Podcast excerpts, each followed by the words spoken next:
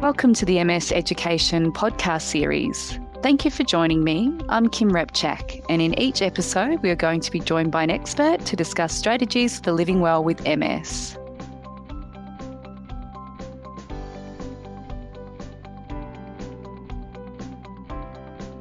Today, we'll be talking about the importance of self care for family members supporting a person with MS. Recognising yourself as a carer is a big step Often family members don't see themselves as providing care, but see it more as their normal role. Supporting a person with MS can be very rewarding as you focus on building your relationship and supporting the person you care most about.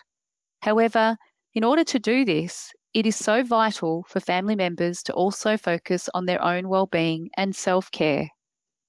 Today, I will be interviewing Catherine Smith, MS Social Work Advisor to share her experience in supporting family members to make self care a priority when supporting a person with MS. This will be followed by an interview with David, who supports his wife who has MS. Welcome, Kat. Thanks, Kim. I appreciate the opportunity to speak today. Kat, you've been a social worker at MS Connect for over four years now. I imagine you've supported many partners supporting a person with MS during this time. Why is it so important for us to raise awareness of carers' needs? Yeah, that's right, Kim. We do. And it's actually quite an important part of our role. I think it's important to start by acknowledging that the carer role is really varied and there's no one size fits all formula. There are many types of carers spouses, siblings, parents, children, friends, and there are different stages of caring too. So while there'll be unique aspects to each situation, there are also key underlying principles that will be universal to all carers. And that's what I want to share today. There are many positives to caring. It can be a really engaging and rewarding experience. Now, for some people, the job is really straightforward. They can be naturally inclined to the role, they have great family and friend supports, they feel confident about linking into services, you know, as they need. For others, though, it's like navigating a confusing maze. It's a steep learning curve, a scary place of unknowns and uncertainty. Kat, particularly in supporting someone with MS, because it can be uncertain at times? Uh, uncertainties is you know the, the, one guarantee I think in any any caring role, and so it's about being um, acknowledging the uncertainties and being confident in the things that you can't control and what you can control, and taking charge of that which you can. But this is why there needs to be a space for carers to have support at all stages of their journey. The problem that we often see is that carers need to accept that help. So, willingly or unwillingly, we see that carers put such a priority on their loved ones' needs that they neglect their own needs. And this is problematic because if a carer experiences what is commonly referred to as burnout, then neither them nor the care recipient will benefit. So we need to make sure they understand how valuable they are, but also that they're not invincible. And so we hope that the carers will accept supports so that their experiencing the experience will be challenging but still rewarding for most people. Absolutely. So, what are some of the difficulties that carers, family members might experience in supporting a person with MS? Everyone's caring experience will be different, just like the actual presentation of MS is different. Just as a person who's the one diagnosed with MS needs to adjust to the various onset of symptoms, so too does a carer. And just as a person diagnosed with MS may experience a roller coaster of emotions, the same will apply to those in the caring role too. So carers need to grieve and anticipate changes to plans. But often they don't give themselves permission to do this. Or if they do, they feel so guilty about it because they're not the ones physically living with the condition. And so what we see is that both the carer and the recipient both need to adjust to a change in roles and find their new rhythm. So someone might find themselves taking a greater role in managing their household finances, or maybe now they're the ones who are starting to prepare the meals. So in many cases with MS, we see that work and finance change. And so goals constantly need to be realigned to the, the situation. Where we see the problems arise is where there's an unwillingness or perhaps an inability to make these changes to adapt. And then once you've made them, there's that need to continue to adapt over time as well. Now, it's certainly not easy, and I don't want to downplay it, not even for a, for a second. But when people are feeling stuck, that's the best time to go and seek that support. And I guess, Kat, it's tricky. I'd imagine that there's some people that don't see themselves as a carer and therefore don't prioritize themselves at all. Ah, Kim, absolutely. Stigma around the word carer still exists and can be a barrier for some people. You know, you can still keep your identity as a spouse, as a parent, as a child, friend, and still access the carer supports. It can take time to see yourself as a carer. Keep in mind that caring shouldn't ever become your whole identity. I guess a problem that we often see in our work is that those in a caring role don't prioritize the need to access support for themselves. And now, of course, I'm not referring to everyone, but there are carers who are reluctant to have the conversation about how they're going. They only want to discuss how to help their loved ones. It's almost as if the words self care and asking for help are like swear words. It's like suggesting that accessing support is implying a carer isn't coping or is failing in their role. You know, work in a phone support role, but I can like almost picture the rolling of eyes at the suggestion of self care. They think, seriously, I have a thousand other tasks I need to get done today. And now you want me to sit for a cup of tea and read a book for half an hour? That's just not going to happen. But the thing is, if a person in a caring role, whether they call themselves a carer or not, doesn't self reflect on how they're traveling, and I mean a proper self reflection, then they can start to burn out. It happens, believe me. It creeps up too because so much of the care becomes a new normal and it becomes hard to recognize. Now, I was trying to think of, you know, some of the, you know, common examples of burnout. And, you know, it's, it's as simple as just not wanting to get out of the bed in the morning because you just can't face the day. Or, you know, you're finding yourself yelling at your loved one or screaming at the dog. I've spoken to carers who will spend all day out of the house just to escape. They no longer feel comfortable in their own home. Some of the situations we hear truly, truly are heartbreaking. So, going back to my earlier comment, it's the people who have the thousands of tasks to do they're the ones that need to stop for that cup of tea the most. And I say that because we just see it too often. I think the really important message is, is that it's much harder to put supports in place once a crisis is happening, not to mention the extra distress it causes for both the carer and recipient.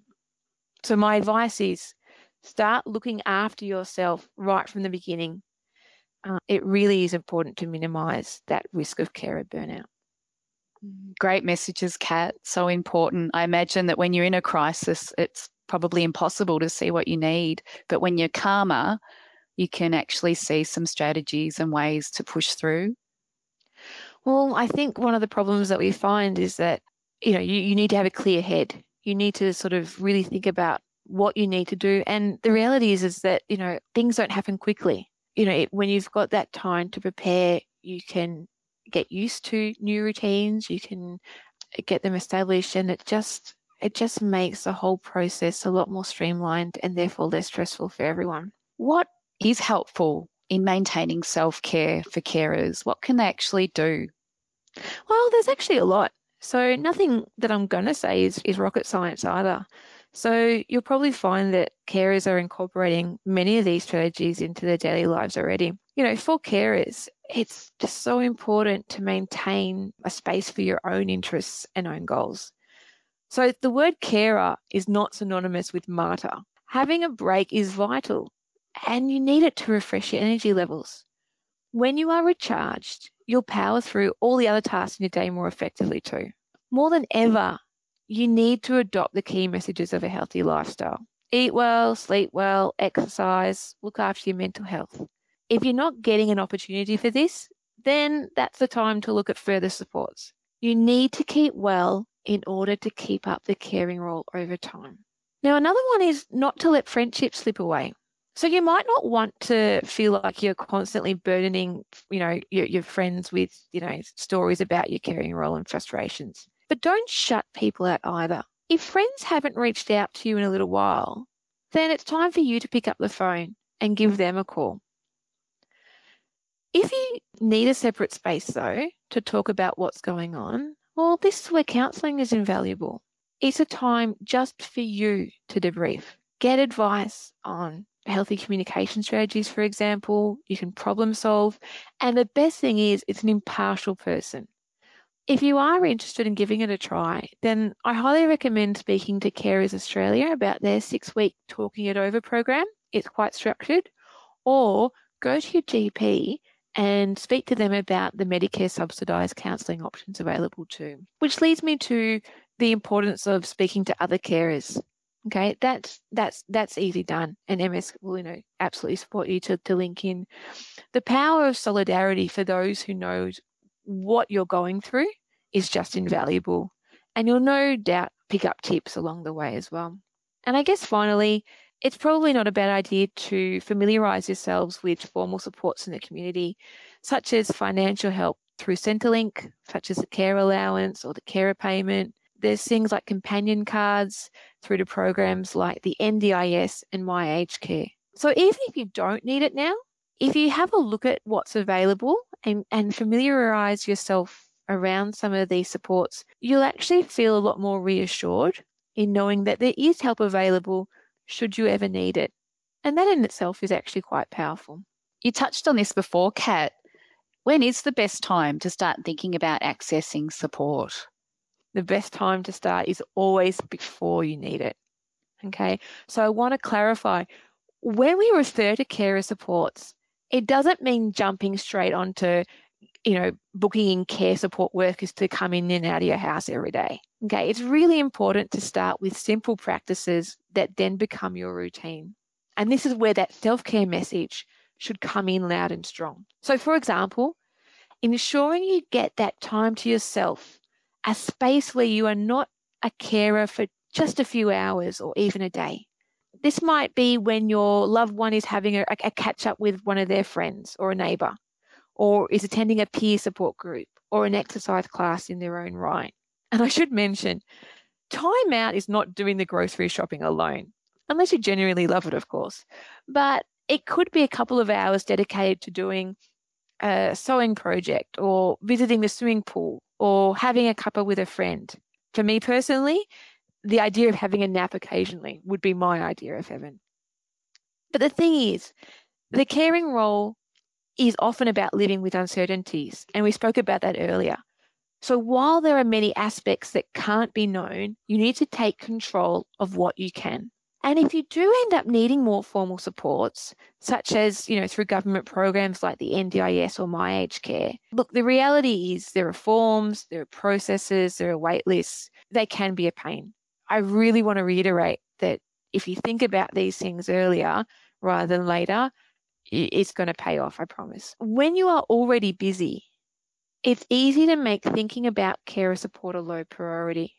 Oh, yeah, I will get around to that. It becomes a task that never gets done. Kind of like that will kit you bought or the Learn a New Language CD that is sitting around gathering dust. Or maybe that's just at my house. But as I mentioned, as I mentioned, you know, life is uncertain. So you won't know if you're going to get the flu in a, in a few weeks or whether you, you know, you might sort of have a fall and break your arm, and for whatever reason, you're going to be bedridden for a week. So you'll need to have a plan um, if you can't engage in your other activity in your regular activities. So I ask, you know, do you have one? Who's going to pick up the kids from school if you can't? Who's going to get the groceries if you can't? So having one of these plans will ensure your routines can be maintained as best as possible. That's, you know, ultimately going to save you so much stress and possible distress in the long run. I imagine, Kat, that what if often would occur for carers, and that could create a lot of stress. Just the what if this does happen, and if they haven't made those plans, they might feel quite anxious if they did have a fall or were unable to fulfill their caring role. I think you're right, but I also think there's a bit of a head in the sand, and you might have really great intentions to to get it done, but you know, we, we can be sort of stuck in our comfort zone and in the status quo. And so it's one of those things that gets put off. I mentioned like that will kit or like an enduring power of attorney. You know, how many of us have such great intentions to go fill out those forms and they're not hard. It's just putting the time and space aside to do it. And but but we don't because it's not a problem that we're facing right now. and we're so consumed with everything that we're doing right now. It's it's it planning for, planning ahead for some people is really challenging, and and I'll put my hand up. I'm guilty as charged. I'm a shocker. It's interesting. The carers that I've spoken to often don't realize just how beneficial peer support is until they go to a group. When they come out of the group, they'll say, Wow, I didn't realize there are so many people that feel similarly to me. And just to get that support and the long term benefit of then going home and being fresher to then fulfill their role and really enjoy what they're doing, having had that little two hour break. You know, you're right, because I think there's there's like a stigma around, you know, like sort of support groups, like maybe from like television shows where you have to sit around in a circle and, you know, hi, my name is. And if you can sort of push yourself out of your comfort zone a little bit, yeah, undoubtedly, sort of every person, you know, you speak to goes, wow, you know, I've I've taken away so much. So even if you're not sort of doing a lot of the speaking sort of when you start, just hearing other people's experiences is so comforting. And and you will like it's it's knowledge that that you get from a different perspective.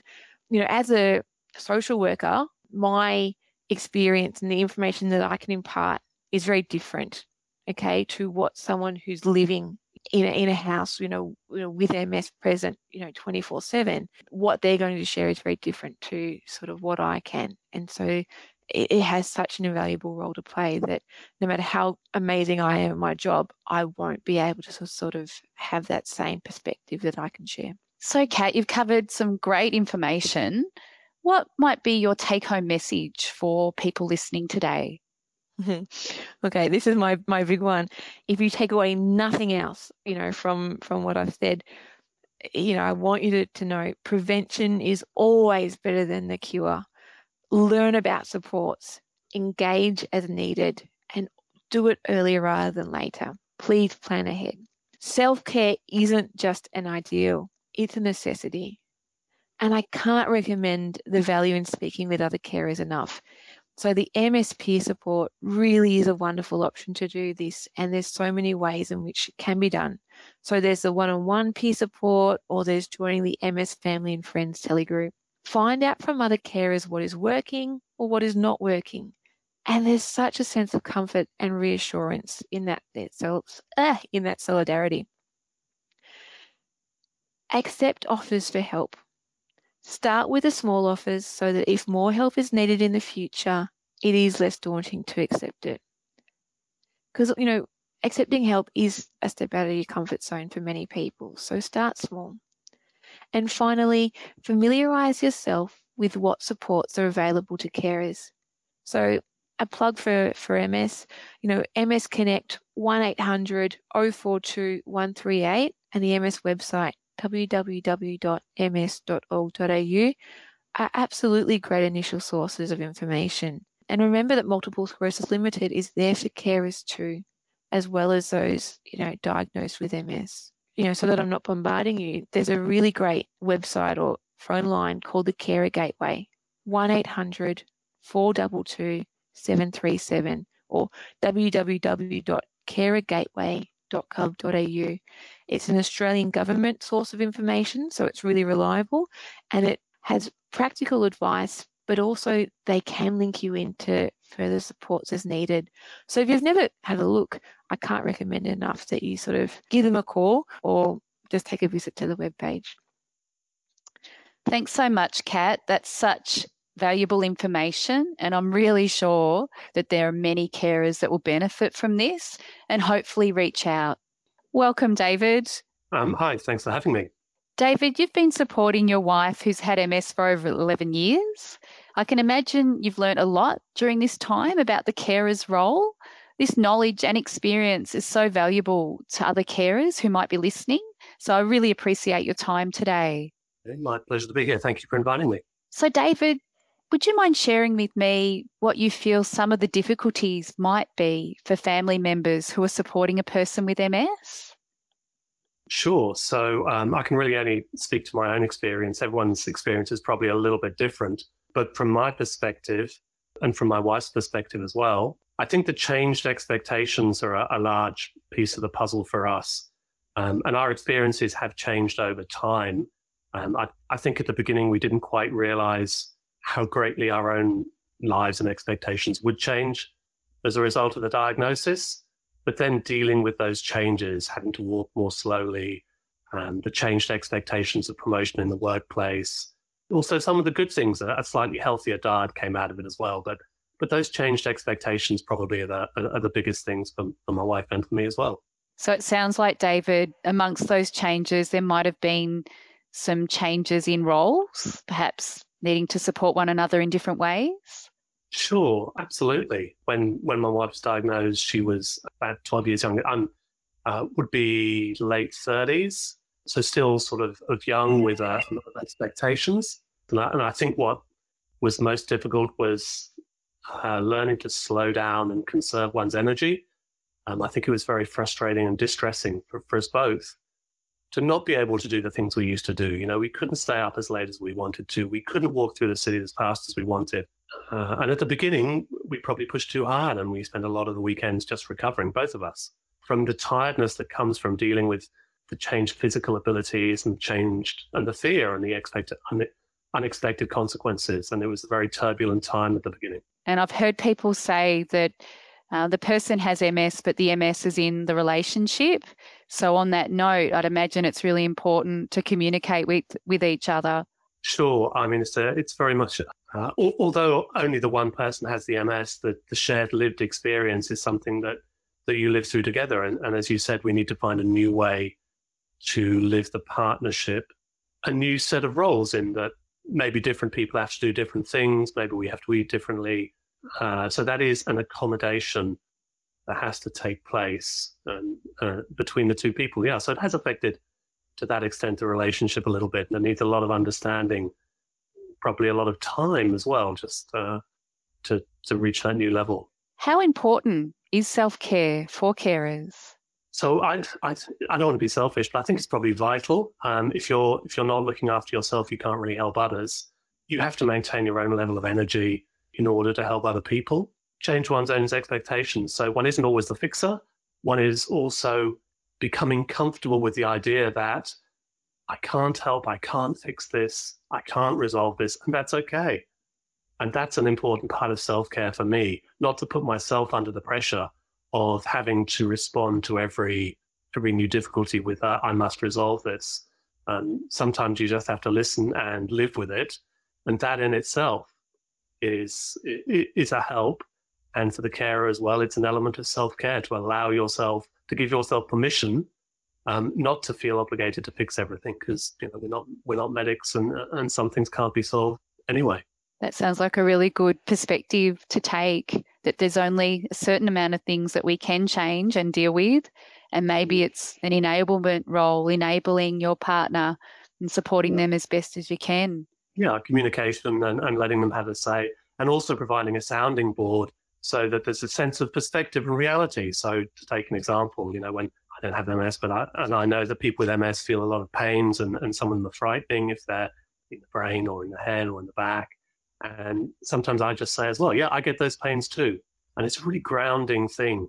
And suddenly you get, ah, not everything is MS. There's, you know, MS is one part and a large part, but it's not everything and just being able to provide that sounding board and and just say you know it's a it's an equal you know i get that pain as well. What have you found to be helpful in maintaining self-care? So i have my own hobbies uh, just my wife has her own hobbies so she, so she likes cooking um, that's that's one of her hobbies. My hobbies are i like um, art i like reading books um, i've still got my own uh, circle of friends that i that i really take time to catch up with. There are other sort of more formal avenues as well, such as counseling. Um, I read a lot of books and um, just draw on friends and family a bit. I think I'm just trying to make sure that we do a multiplicity of things. There's, there's several things that we do that our that our life doesn't sort of tunnel down into this one focus of the diagnosis of MS. Had this is a long race to be run. Uh, there's many many years ahead of us, and, and we need to keep lots of things in our lives and um, I just try to keep looking for those new things, doing those new things, and just like everybody, catching up with friends, going to football, all those sorts of things. They all need, still need to happen. Sounds like you've got a really good balance, David. it does at the moment. It's probably a good day today, but I mean, everyone has good days and bad days. So I'm, you know, it's not a, it's not a, it's not a, a walk in the park. There's a lot of losses that come with the diagnosis of MS, career, holiday, walking, a lot of losses. It's hard to be permanently upbeat, but I think I, I believe you know if you, if you look, you will find, and just the act of looking is itself, you know, a really helpful thing to to try and see what you can find to make things a little bit better each day. Awesome perspective. You're the peer support telegroup facilitator for the family and friends telegroup. Yes. How can that benefit carers? So I think it's a little bit of a sounding board. People can just put ideas in and see what other people think. Sometimes you think, am I going crazy? Am I am I thinking something unusual or unacceptable or or you know, am I not managing well? And you can just put ideas out and see what other people think. It's just, you know, a forum for ideas, non-judgmental, it's not technical, it's not medical. It's just an opportunity to touch base and just see, look, I've experienced this. Has anyone else seen it? Um, or experienced this? And if they haven't, yeah, that's fine. And if they have, that might be interesting. You know, someone might say, oh, we, we contacted our local council for a cleaner, or we contacted NDIS for um, a gardener, or, or, whatever it might be. And, and it might just be you sort of put an idea out there, nothing comes back, and everyone's like, oh, that's new. But just having that sort of sounding board where you can share ideas and just make it more real and less living in your own head and more sharing with other people, which just keeps you going, I think. Excellent. And I know that people can link into that through MS Connect, and it's once a month. Is that right, David? Sure, first Tuesday of the month. And if uh, if anyone would like to join in, uh, please do just contact MS Connect, and they will pass me the details, and I can send you all the all the information. Very easy to log in, very informal. You don't have to speak up or anything. You can just lurk in the background and listen if you want to, or join halfway through or leave early. It's it's really a forum for, for people to come and go as they like. Thanks so much, David. That's some awesome information, and I'm sure that the carers listening will greatly appreciate it. Thanks very much. No worries at all. Thank you very much for having me.